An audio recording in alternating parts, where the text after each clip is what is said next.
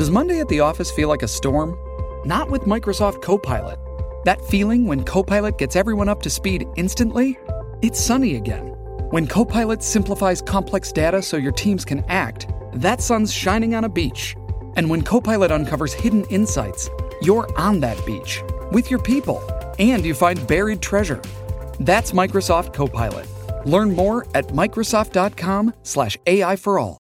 Miss the show? No worries. We've got you covered on point and on the podcast. We talked to award winning investigative journalist Sharyl Attkisson about why she left the business at the height of her career and her latest book called Slanted How the News Media Taught Us to Love Censorship and Hate Journalism.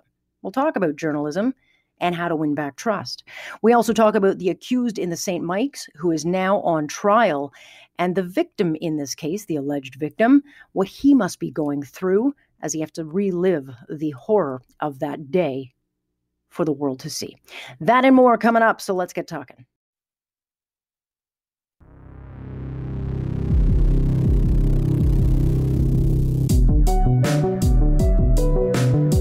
What's your point? You just don't ever get the point. Am I getting through to you? That's the point. Do you understand? There is a point. That point where enough is enough. Here's Alex Pearson on Global News Radio. Are you listening?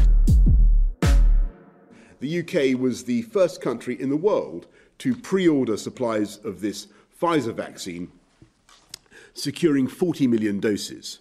Through our winter plan, the NHS has been preparing for the biggest programme of mass vaccination in the history of the UK, and that's going to begin next week. And in line with the advice of the Independent Joint Committee on Vaccination and Immunisation, the first phase will include care home residents, health and care staff, the elderly, and those who are clinically extremely vulnerable. UK will be the first country to roll up its sleeves to a vaccine, while a conservative may fuel the anti vaxxers with fear. Alex Pearson with you on this Wednesday. I almost said November, December the 2nd. And today is a very good news day, not necessarily for us, but for an, uh, you know a major ally of ours, which is going to start getting the journey to freedom in a matter of days. So, as you've been hearing, you know the UK starts to deliver the Pfizer vaccine, which it has 20 million doses of, um, any day now. And they've also got the Oxford uh, AstraZeneca vaccine. That also is coming out soon. So they're not just at the starting line, they are in the starting blocks. And that's good news for Boris Johnson, who desperately needed this because they've got the highest death toll in Europe and their economy is uh, circling the drain. So, yeah, great news and uh, an ally of ours, which gives us all a lot of hope. And then, of course, I see stupid news, uh, fake news, with news that conservative MP Derek Slo- Sloan has sponsored a petition that he didn't write and admits he hasn't even read, uh, but it does promote anti vaxxer stuff. Quote, COVID 19 vaccine is effectively human experimentation and questions the safety of the vaccines being developed. And MPs sponsor petitions all the time. And you know, they've got the constituents. Constituents will come with them with all sorts of concern. Apparently, he has been inundated with vaccine concerns, and they can be rather wonky. Uh, we pulled one up. The uh, Liberals back in May sponsored a petition, a petition that stated uh, cell towers pose danger to children. But I mean, the last thing we re- need right now, as we are into this second wave, as we are nearing, um, you know, vaccines, is rhetoric because it just needlessly scares people and it feeds into the anti vax crowd. And you can spare me your emails. I know you'll send them anyway. I'm a vaccine believer. I'm going to be getting one. I just am. So we're good. Um, and we need this vaccine. We need people to take it. And unless you've got proof to back up all these claims that we hear about, and we still have never heard claims that are backed up, it just does, it doesn't speak for any conservative I know. And even if Sloan didn't write it, it still gives the Trudeau government fuel for this narrative that, uh, you know, conservatives push dangerous conspiracies, which this petition looks like. You know, and it also takes the wind out of O'Toole's very legitimate challenge, which keeps coming up at question period, as it did today, you know, for Trudeau to show us proof when the vaccine's coming. If the Prime Minister thinks we're all in this together, why does he refuse to publish a plan so that we can all be in this together? There you go. Um, and tonight, uh, just actually a few minutes ago, O'Toole's office issued a statement saying that no vaccine's mandatory. And um, he goes on talking about the importance of uh, the vaccine as a public health tool. And it goes on from there. He clearly supports vaccines. But again, it's the optics. And then you get a guy like Darren Sloan, who's a bit of a fire rod, a lightning rod, and it gives the liberals a new attack. Um, you know, when there are actually very real questions that this government should be answering and just refuse to when it comes to vaccine delivery. But interestingly, when I heard um, Boris Johnson say that the UK was the first to sign the Pfizer deal, I looked and I thought, well, gee, when did they sign it? Well, they signed it back at the beginning of July. The Trudeau government didn't secure deals until late August. So, where does that leave us? Because a whole bunch of countries between there were also rushing to order vaccines.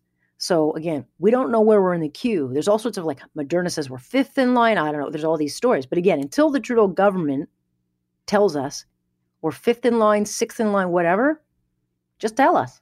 We just don't know. But Sam Cooper has one hell of an explanation tonight. And of course, uh, Scooper Cooper, as you can find him on Twitter, is one of our most, I think, the country's most important investigative journalists who reveals that a deal with the Trudeau government, which they signed, uh, was with a Chinese company called CanSino. CanSino.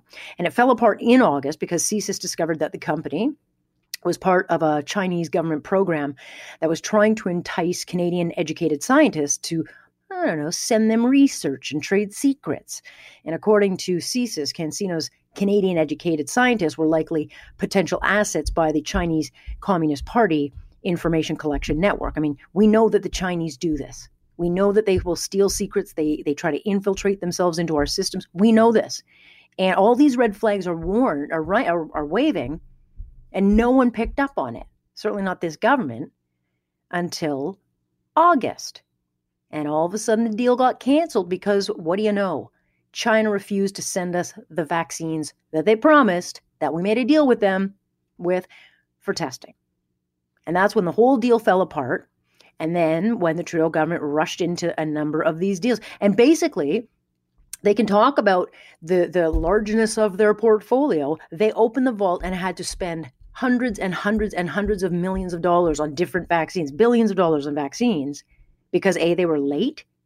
So maybe they had to not just buy the vaccine, but maybe say, hey, for an extra billion, can we get them two weeks earlier? Whatever. I don't know what negotiations went on behind the scenes. But again, we bought them in late August after this particular deal with China fell through. That's all we know. And that was a big issue again in question period. So we wait, and I suspect that we're going to be fed just enough information daily to make it look like stuff's happening. You know, Health Canada is expected to approve this in just a matter of days, so that'll buy them time. And I suspect through January, we're just going to see dribs and drabs of vaccines ar- arriving. Okay, it'll look like something's happening. But of course, once this thing's approved, there is no reason, as Canada, uh, Health Canada has said, that they can't be shipped. So I think if they don't get shipped, that answers your question. We don't get them until we get them. But everyone else, UK, America, they're already shipping these things. That's because they ordered early and were first in line. So we'll talk about this. Uh, growing pressure on Doug Ford to open up small businesses, and a number of these businesses that we've been talking about throughout the day. Uh, we're talking the Bay, Roots, IKEA. I mean, even Canadian Tire, which is open for business right now. They all wrote this letter to Ford begging him, you got to open up, even if it's a reduced cap- capacity, so that they have a chance to survive. And the premier today pretty much gave them a hard no. I'll do anything I can to, to help them.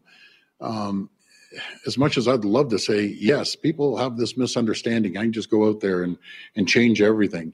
Uh, yeah, well, ultimately, I, I, guess the cabinet can, or, or I can, but man, I can I can't do that. I have to follow the, the advice of the chief medical officer. Hmm. Well, I think you can override them. I mean, I think this is a really big mistake. I really do. And I know Ford is pro business, but I do really think that this is a big mistake because we don't have any accurate testing. Um, so hey, why why do we trust the medical officer? We don't have accurate tracing. We know this.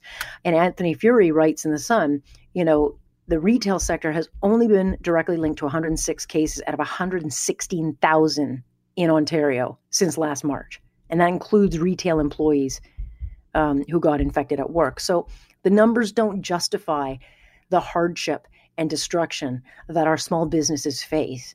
And again, I think there is a way to open them very uh, you know limited so that they have a chance to make you know money in, in this crucial crucial time you know it's just it's crazy to me why don't you shut the Costco's and the Home Depots for the next few weeks? Let the small guys open up and then open the Costco after that all important Christmas time shopping. Balance it out a little bit. But these businesses, without this Christmas shopping time, are going to be eviscerated. And it's just until we see it, you know, like the Bay gone and all these companies gone, you won't, you'll go, oh, wow, gee, yeah, maybe we should have opened them. But I do think this is going to become a real growing problem for the premier, who's going to be under a lot of pressure to answer for this.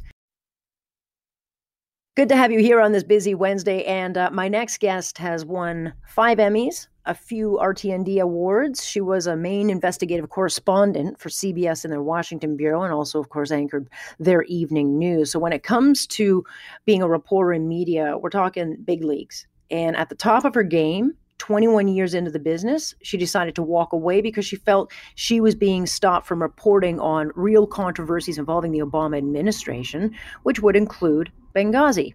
Now, Sharyl Attkisson is host of Full Measure with Sharyl Attkisson and has also authored several books, including her latest, which is called Slanted, which dives into how the news media taught us to love censorship and hate journalism.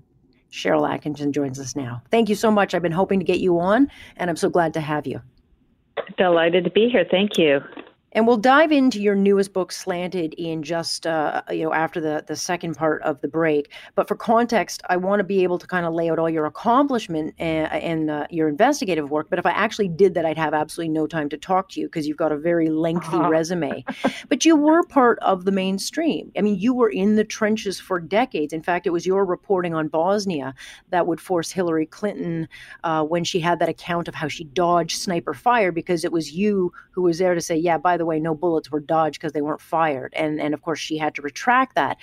So I have to think, you know, when you walk away from that kind of career, that had to have been pretty hard. It was. I mean, it was a career that I had loved. I didn't know that I'd be able to bounce back and get hired to do an independent program. So I thought I was leaving the business, leaving mid contract, just walking away in 2014. And, you know, that shows you how hard it was to walk away. That shows you how bad things were even though that year was arguably one of my best years in terms of recognition from my peers. I think I had five Emmy nominations and two awards and did some very important work. But what people don't know is I think some of the most important investigating I did was left, as they say, on the cutting room floor. And it became increasingly heartbreaking and it felt mm-hmm. unethical, quite frankly, to have to have these stories either changed or censored or not airing when so much heart and soul went into them on the part of people exposing wrongdoing that had agreed to talk. And it just was untenable. But I saw it wasn't just CBS, the whole industry was heading in that direction, and I knew it. Yeah, I mean, it's pretty heartbreaking because as a reporter, I mean, this is what you strive for to get to those kind of upper echelon, um, you know, stages in your career where you're known, you're respected. Um, at that point in your career, as a reporter, you kind of uh, would or should have had the ability to go to your managing editor and say, "Here's my story," and because they trust you, they would say, "Yeah, of course we're going with it." And you know, when you can't get a story about Benghazi uh, into the news or, or legitimate stories about the administration of the day, which back then was the Obama administration, that speaks volumes. And it's not just that, because most of my reporting has always been not about issues that touch on politics, but there were issues that had to do with corporate interests, whether it's Boeing or pharmaceutical industry. These also were narrowed and slanted and censored, in my view. And it came to be that there were more stories they didn't want than stories they did want on really important topics. And it just started to look like this was not the place for me to be. And I was in a position after all those years where I could walk away from it. wasn't pleasant, wasn't easy, but I was able to do it. So that's what I decided to do it was uh, put into your book called Stonewalled. It was described as amicable, um, you know. But but when you read through the book, you know, which is called "One Reporter's Fight for Truth Against the Forces of Obstruction, Intimidation, and Harassment in Obama's Washington," I mean, y- you lay it out there that you believe there was a liberal bias uh, preventing actual news from being reported. Yes, I mean, I never termed it that way, and liberal bias was never discussed in my departure conversations. It was it's a bigger issue. Yes, there was liberal bias, but I would just say what appears to be liberal bias because they didn't want certain stories that impacted the Obama administration. True, that was there, but I think it was more about power and corporations, and even if Republicans and were certain connected in certain ways to corporations and political things, those didn't make it either. It just mm-hmm. started to look like everything that took on any interest that was off the narrative. That's the key here. That was not what some powerful entity wanted to have reported they didn't want to report it, these newer managers. After many years of having great managers that didn't mind going up against all of this, that all changed in those last couple of years. Do you believe that this is a big part of why there is such a distrust in, in how news is is consumed? I mean, you've gone as far as creating a, a media bias chart. You list networks you feel uh, have a bias, and and I have to think you've gotten a lot of blowback for the positions you take now. I don't hear it firsthand. Now, of course, as I expect, and it proves the point, you have these quasi news outlets and the ones that partner with news organizations that do a lot of propaganda. I'm talking about, you know, Mother Jones and Politico mm-hmm. and Salon and those. They all seem to have like the same stories and they target the same people. I expect that, and that's fine. And certain ones of the media reporters. And again, it seems to prove the point, but not the blowback. You know, that's the impression people want you to have. That's sort of a narrative in of itself. But I know that many people in my industry and my colleagues feel the same way. I was far from the only one complaining about this at CBS. Maybe I was one of the most impacted because I do investigative reporting, but this was common. And in fact, when I went in to quit at CBS and they convinced me to stay a little longer the first time I tried to quit, I was told by management that yes, we know you're not the first person. We're getting a lot of complaints from a lot of vets. We understand, you know, we have a lot of problems here. This is going on industry wide, and that's why I think so many insiders spoke to me for the book. I've talked to former executives who ran news divisions at CNN and NBC, MSNBC, who worked at the New York Times. So they agree with the things that we're saying. You just don't hear those views widely represented when you go on social media or you see news reports because that's off the narrative. Yeah, and that's all in your new book, Slanted. I'm going to get into that in just a couple of minutes. Uh, before I get to there, though, uh, I mean, you went through a lot uh, during those years, and I have to think uh, a lot of this probably left you sleepless at night because you allege that the Obama administration went as far as to spy on you, which would, you know, that's something Trump has also accused that administration of doing. But you, as a reporter, would you have been the only one? I absolutely wasn't, and I think that's the point. I know that it's not important because it happened to me, but one of the whistleblowers who's admitted to being part of one of the spy operations in the federal government against me in my lawsuit that's still going on, he says they did this to thousands of people. And we know that these operations went after a lot of different journalists. We know J- uh, James Rosen was spied on when he was at yeah. Fox. Yeah. We know there were inappropriate confiscation of records of Associated Press reporters. So, yeah, I was far from alone. And this is why I've always insisted – it was really important because we're talking back in 2011, 2012, and I knew if this weren't addressed, and it wasn't, mm-hmm. that we could expect more of the same. Look what happened in 2016. Why would any of this change if these people who persist, by the way, from administration to administration, if they're never held to account, and the Justice Department today is defending the guilty agents in my case, then why is that ever going to change?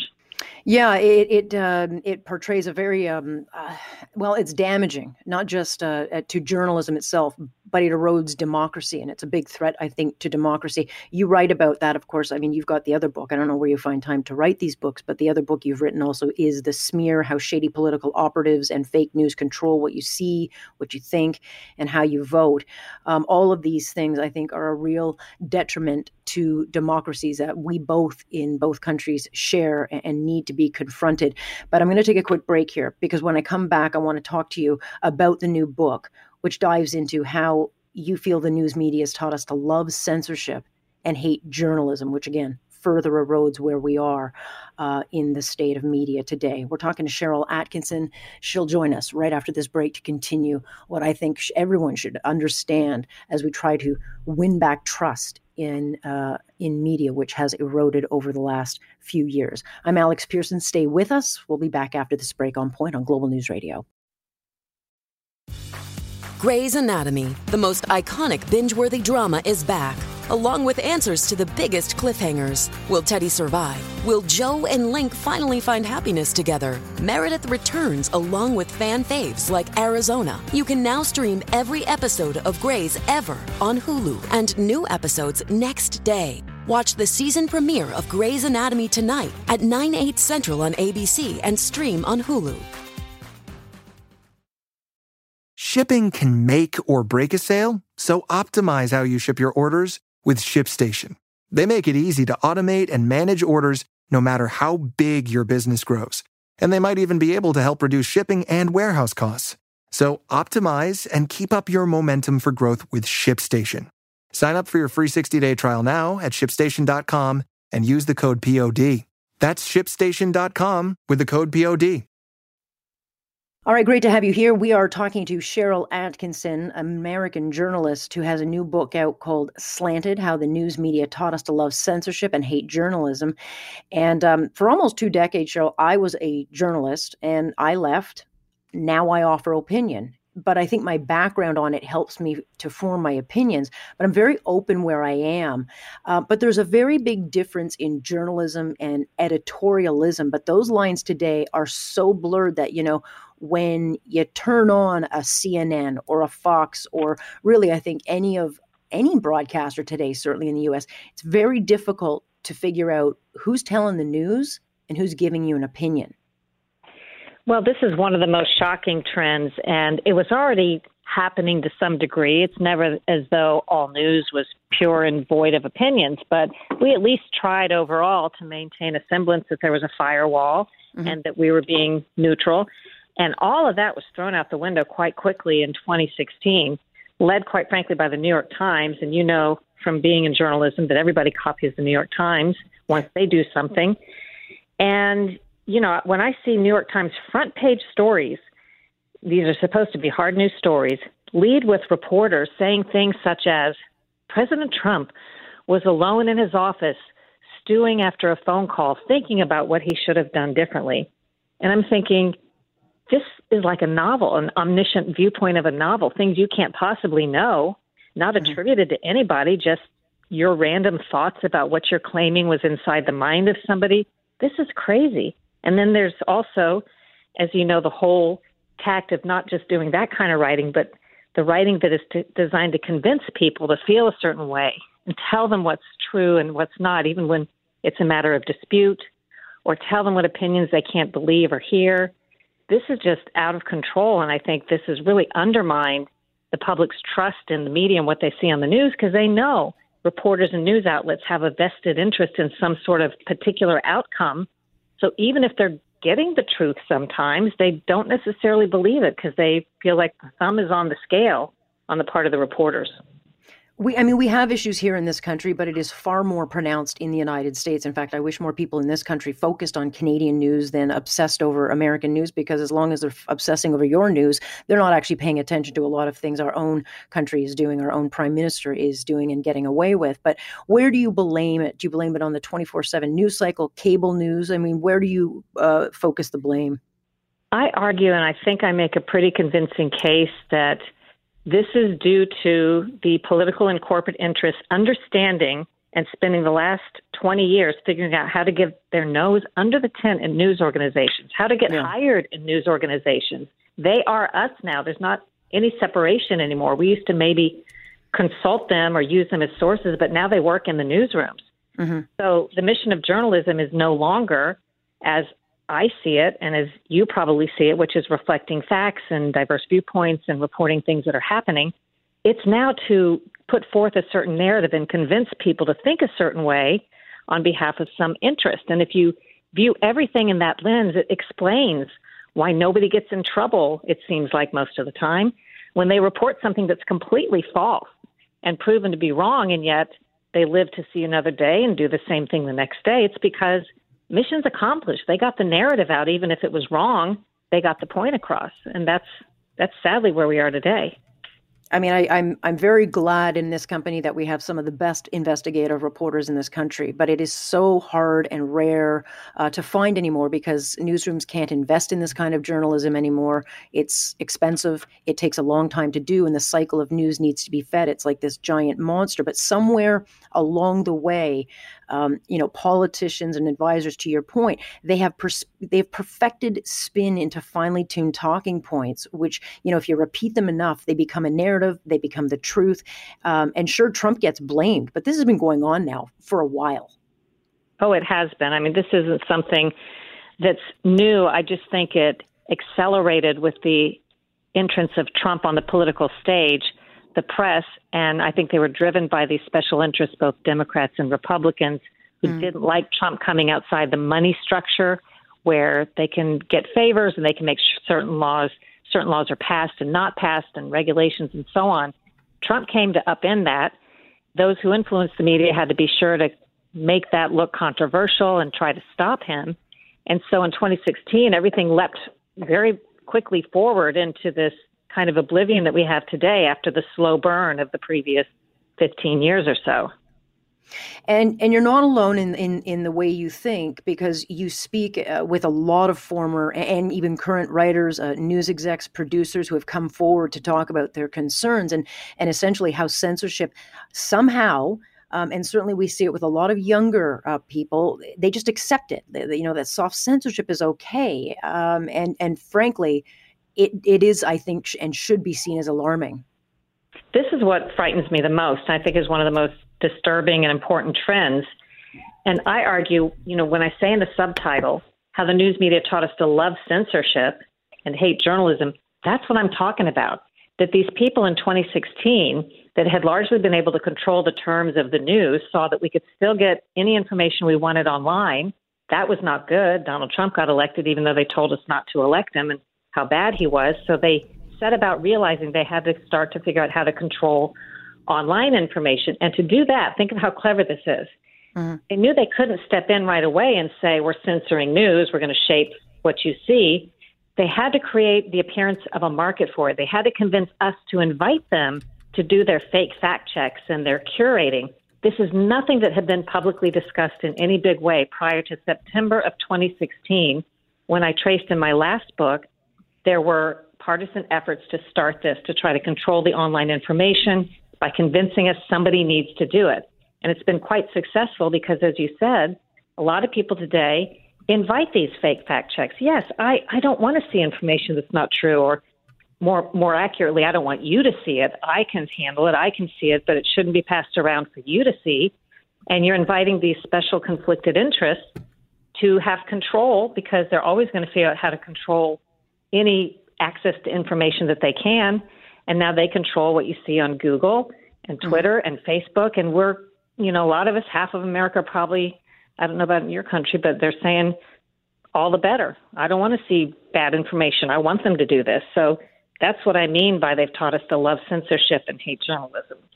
But you also refer to the absurdity where you know journalism schools are teaching students now about their own personal truth uh, to to to choose a narrative um, that matters more than the reality of, of the narrative, you know, the partisan bias and, and just a gullibility, which is destroying the trade.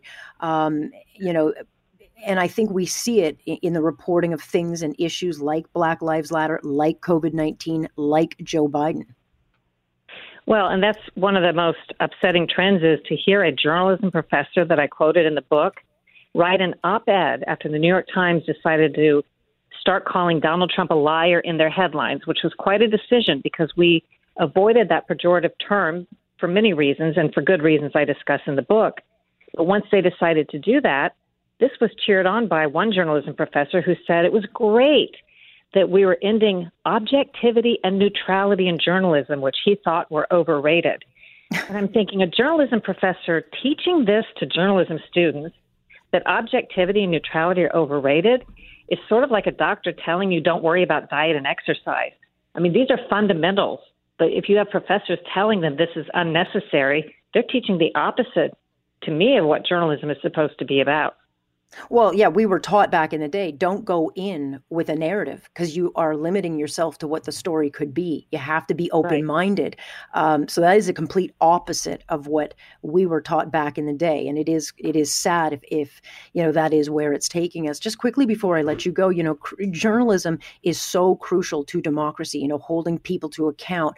Is there any way to get back to the facts? I mean, how do you retrust gain uh, when you're competing against the noise of, of social media? Well, I don't know where we go next or how we get it back. I don't think we're ever going to go back to the news as we once knew it. But I do have some optimism where whoever you support politically, the mm-hmm. fact that in this country, Americans were told by pretty much all the news media not to vote for Donald Trump. He was racist, sexist, horrible person. And this was like pervasive and ubiquitous, and that far more money was spent by the Biden team, just as far more money was spent by the Hillary Clinton team. And Donald Trump still won. It tells you that tens of millions of Americans are immune to, or at least looking with suspicion at these narratives. In other words, they're not listening. And there is a market to speak to those people, and smart people are trying to figure out how to develop news and information platforms and sources that are not subject to the deplatforming and the censorship. If you say the wrong thing or you report a mm-hmm. fact they don't want you to see, there are really smart people working on this problem, and I think we'll see something come of it in the next four years. I just don't know exactly what it looks like. Me neither. I sure hope you're right, though.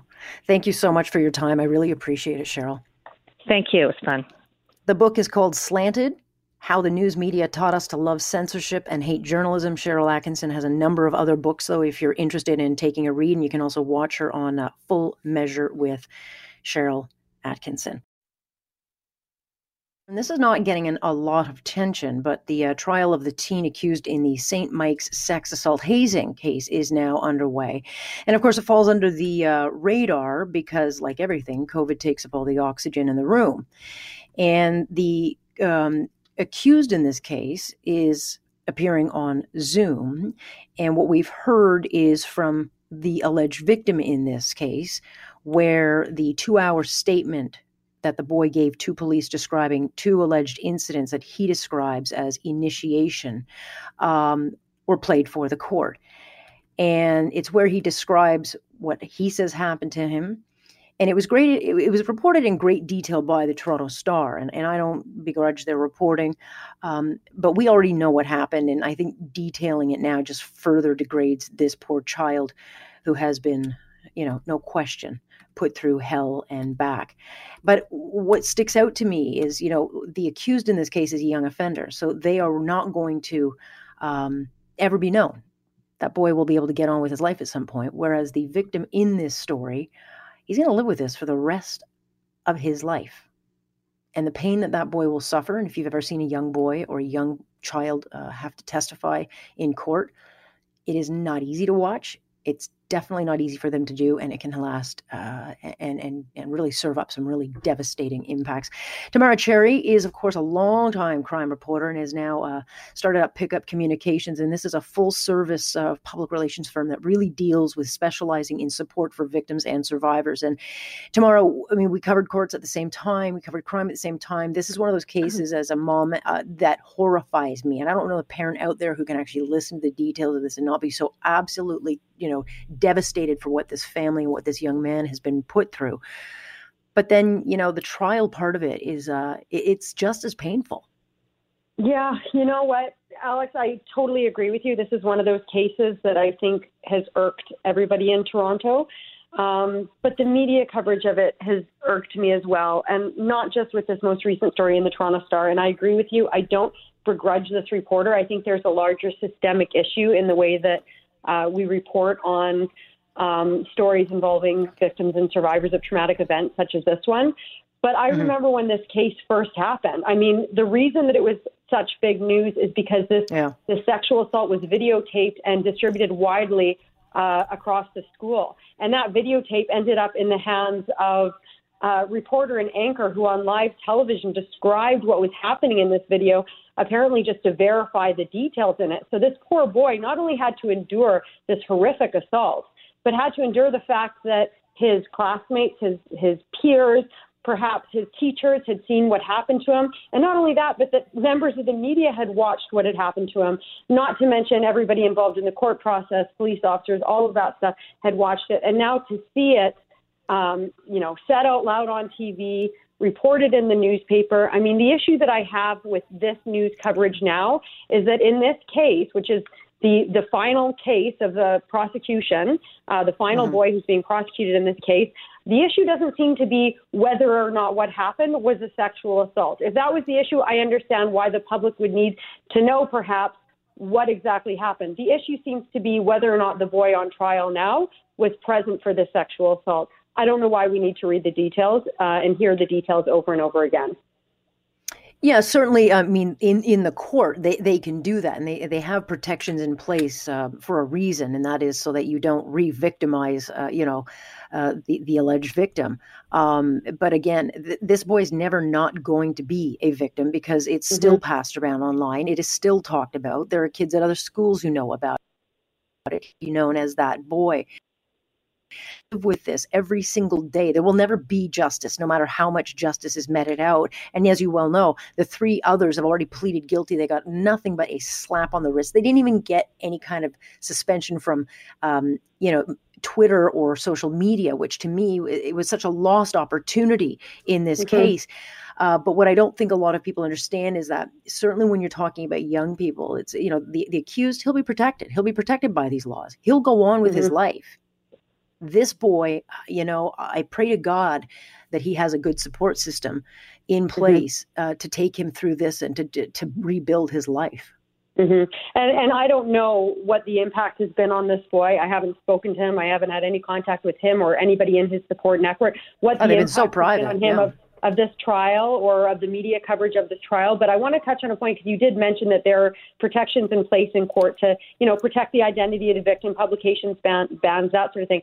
But we, as members of the media, myself being a former member of the media, have responsibilities as well to filter the information that we yeah. see in court and choose what we're going to report. Yeah. Quite often, Alex, as you know, we'd be sitting in court from nine o'clock in the morning until five o'clock at night, and we're filling, a, uh, you know, a minute and a half on the newscast or four or five hundred words in the newspaper. You're not reporting everything you see and hear. You need to figure out what was the most relevant information that day in determining whether this accused person is guilty or not guilty and share it with the public to have that tra- that very importantly so transparent court system. Um, what I saw in this media coverage, it didn't seem relevant to whether or not this young, whether or not this boy inflicted this sexual assault, uh, you know, upon the other boy. It was, it just seemed to be voyeuristic, and I imagine uh, and again, I'm just assuming here because I don't know the victim in this case, uh, re victimizing potentially towards the victim. Yeah, I mean, look, uh, uh, I covered the courts for years, every single day, and and you hear horrifying things, and a lot of it does mm-hmm. not ever get you know heard or seen in the light of day. And I mean, we would talk to the managing editor, what what can go in, or take that out, mm-hmm. and we mm-hmm. were very cautious at Global about that's too much. It's uh, don't put that in, you know, that's not mm-hmm. needed because you can get really wrapped up in it. So you have to use some discretion in what you release to make sure you get the context of just how bad this was without glorifying it. Mm-hmm. And I yeah. certainly think when it comes to to a case like this that is so so delicate because uh, mm-hmm. it's going to have such lasting implications uh, for the boy and, and, the family in this case that you can be extra careful. Uh, mm-hmm. you and, know, and, you know what? Take take those horrifying details. Take the the five, six, seven, eight paragraphs of horrifying details, distill them down to a couple sentences. So a lot of times in these in these awful cases, those horrifying details, you can still get the message across to the public that that what happened was an awful thing. And I think all parties in this case, defense, crown, you know, everybody agrees that what happened was was horrible and was sexual assault. The question is who inflicted the sexual assault upon this young boy. We don't need to get into everything that happened to him. He doesn't need to read it in the newspaper, nor nor do his peers at school need to see what he told police because they already know. They watched the video. Yeah, and look, the system, as you well know, is not built for the victims. It is built for the protection of the accused, and that is, I think, uh, you know, I know lawyers are probably cringing when I say this, but there has to be a better balance because mm-hmm. what these families and what these victims of all these or, horrifying crimes, what they go through in that system is so cold, and uh, no matter how much support, which is not much of, it, it really truly is not justice for them. There's nothing there for them. It's a daunting, mm-hmm. horrifying system that often can be extraordinarily cruel. Yeah, the, the, I absolutely agree with defense lawyers and, and Crown attorneys for that matter that the rights of the accused are are of you know great importance. Of course, uh, we're talking about somebody's freedom, but we do a deplorable job in this country yeah. of providing adequate supports for victims of and survivors of traumatic events. There are so many areas we need to look at. My my the area I've been looking at for you know the last year now is is how they interact with and are impacted by the media, um, and that's why I'm talking to you today. But but you know we could talk for hours about oh. how victims and survivors are failed in this system and it's it's an absolute shame and and should be shameful a shame that is felt by politicians uh, by leaders in our community right across this country. Absolutely, and hopefully it can be changed. I'll happily do that with you. Tamara Cherry, thank you very much. Appreciate it. Thank you, Alex. Have a great night. That is Tamara Cherry with Pickup Communications. And uh, yes, it is worth changing. That's part of the system. And you can do so without ever uh, impeding on the rights of the accused. All right, good to have you here on this Wednesday. And we have been looking into the issue of long term care when it comes to personal support workers, you know, registered nurses and other workers in Ontario's nursing homes. They are among the frontline staff that the government hails as heroes because of all their risks and ongoing work in keeping not just the residents safe from COVID 19, but alive. But according to a recently released study done in collaboration with CUPE and the Ontario Council of Hospital Unions, these heroes are suffering not just from burnout, but they're exhausted, anxious, and live in fear. In part eight of Care Gone Wrong, inside Ontario's nursing home, Global's Lisa Polewski explores what a typical shift looks like for a PSW or a registered nurse in a day in the life of a caregiver within a nursing home.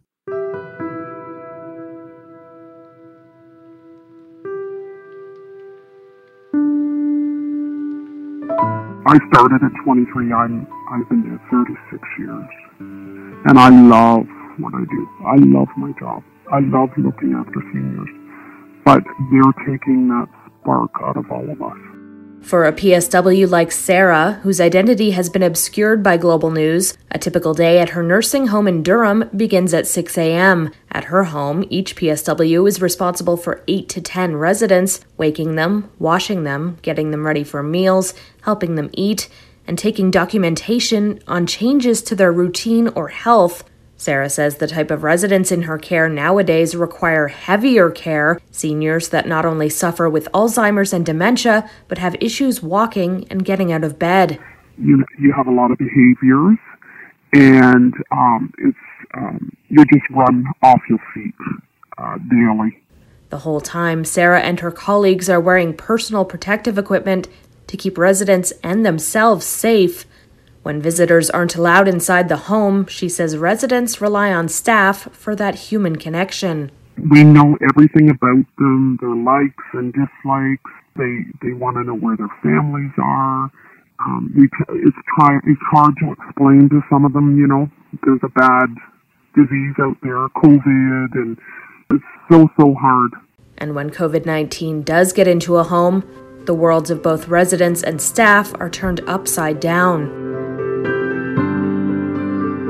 Another PSW, whose identity Global News has agreed to protect, was working nights at a small nursing home when the virus crept into the facility in March. Christina says it started with a few residents showing symptoms like fevers and coughing. Like we knew it was kind of lurking out there. We knew it was, you know, somewhere close, but we never imagined that it would come into our home. Um, we're a very small home in a small community. And this night, just going through, it was like there's there's something just not okay. It wasn't long before Christina herself tested positive for COVID 19 and was forced to isolate at home, keeping away from her husband and children. While she was recovering from the illness, thankfully only experiencing mild symptoms, Christina says the situation at the nursing home got even worse. I just recall watching, like, in utter horror, um, sitting in my room, uh, like, the way everything was going down at my workplace. And I remember just being like, I, I gotta get past there. Eight residents had died while she was off work. When she returned, the deaths kept coming. The coroner wasn't allowed in the home at the time, so Christina and her fellow PSWs had to zip residents into body bags, carting them down the hallway to the front door. More than 30 residents at Christina's home died from COVID 19.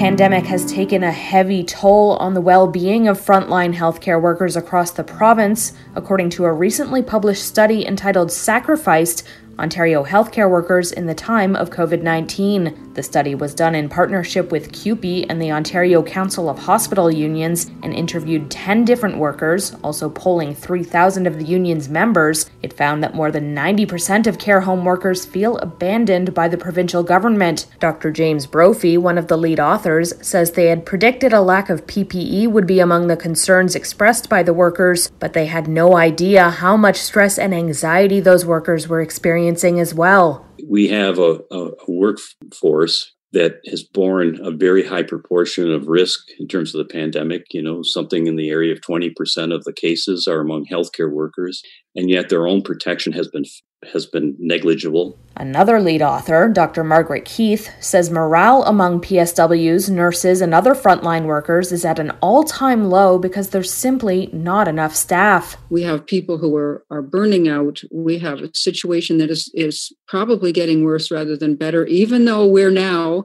you know, more aware of what the conditions are like in long term care the the staffing numbers are going down partly because of burnout partly because you know people are are just quitting those jobs it's not an unfamiliar story for Doris Grinspun, CEO of the Registered Nurses Association of Ontario. She says those working in nursing homes are run off their feet, drained, sometimes not even sure whether someone will show up to replace them at the end of their shift. They want and they do the utmost to provide quality care, safe care, and they don't feel they have the human resources capacity to do so. Grinspun has heard horror stories from countless nurses who are suffering emotional trauma from the devastation caused by COVID 19. I have had nurses saying to me directly, it was you could smell the death in the hallway. And those things no human being should go through as a resident no family should go through that, knowing that that was the case, and no staff should go through that.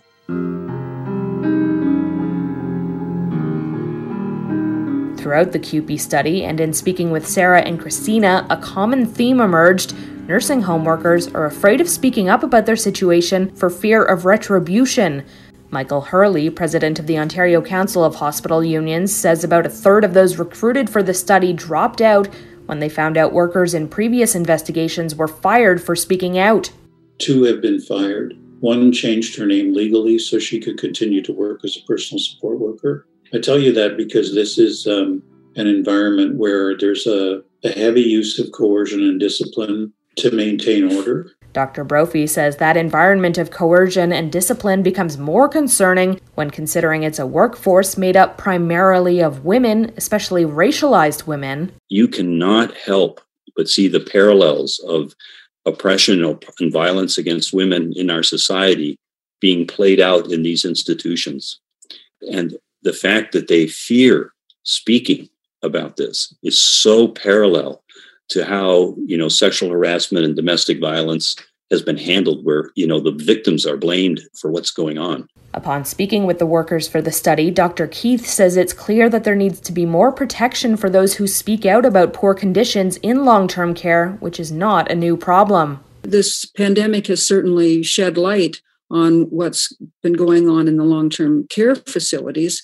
If the healthcare workers had been allowed to speak about these issues you know, maybe we would have known about all of this a little sooner, and maybe we wouldn't have ended up with these huge outbreaks causing so much suffering and death in long term care. Grinspun and the RNAO have been trying to highlight those issues for years. She's calling on Premier Doug Ford and other senior government officials to join a nurse or PSW for a 12 hour shift.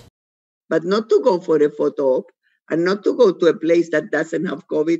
Go to a place that has COVID go all, all geared up and stay for an entire shift and be with those nurses and PSWs. That's a challenge that Christina is on board with and is volunteering to show the Premier exactly what a shift in a nursing home is like. I'll dedicate 12 hours of time to walk you through any home of your choice. I, I challenge him to do that. I will be that person. I will take him through and get his hands dirty and let him see the reality of it. The province has said it hopes to tackle this staffing issue in long term care by eventually hiring tens of thousands of PSWs and up the average time of care for each resident to four hours a day from the current two and three quarters, but that likely won't happen until 2024 or 2025. Sarah and Christina both say the situation can't wait another four or five years. What about 2021 and 22 and 23? You know, like we're in a crisis here. The 24 25 plan um, is just not sufficient in my eyes. Like, I'm, this needs to be done today. I mean, it needed to be done 15 years ago. Dr. Brophy, Dr. Keith, and Doris Grinspun echo their words, saying the time to act is now. There are immediate things that could be done. If if taking care of our senior citizens and respecting our, the elders in our society was a priority. All of these problems can be fixed. The understaffing can be fixed. We can add staffing right now because right now is when we really need it. The Premier said he's committed to the four hours.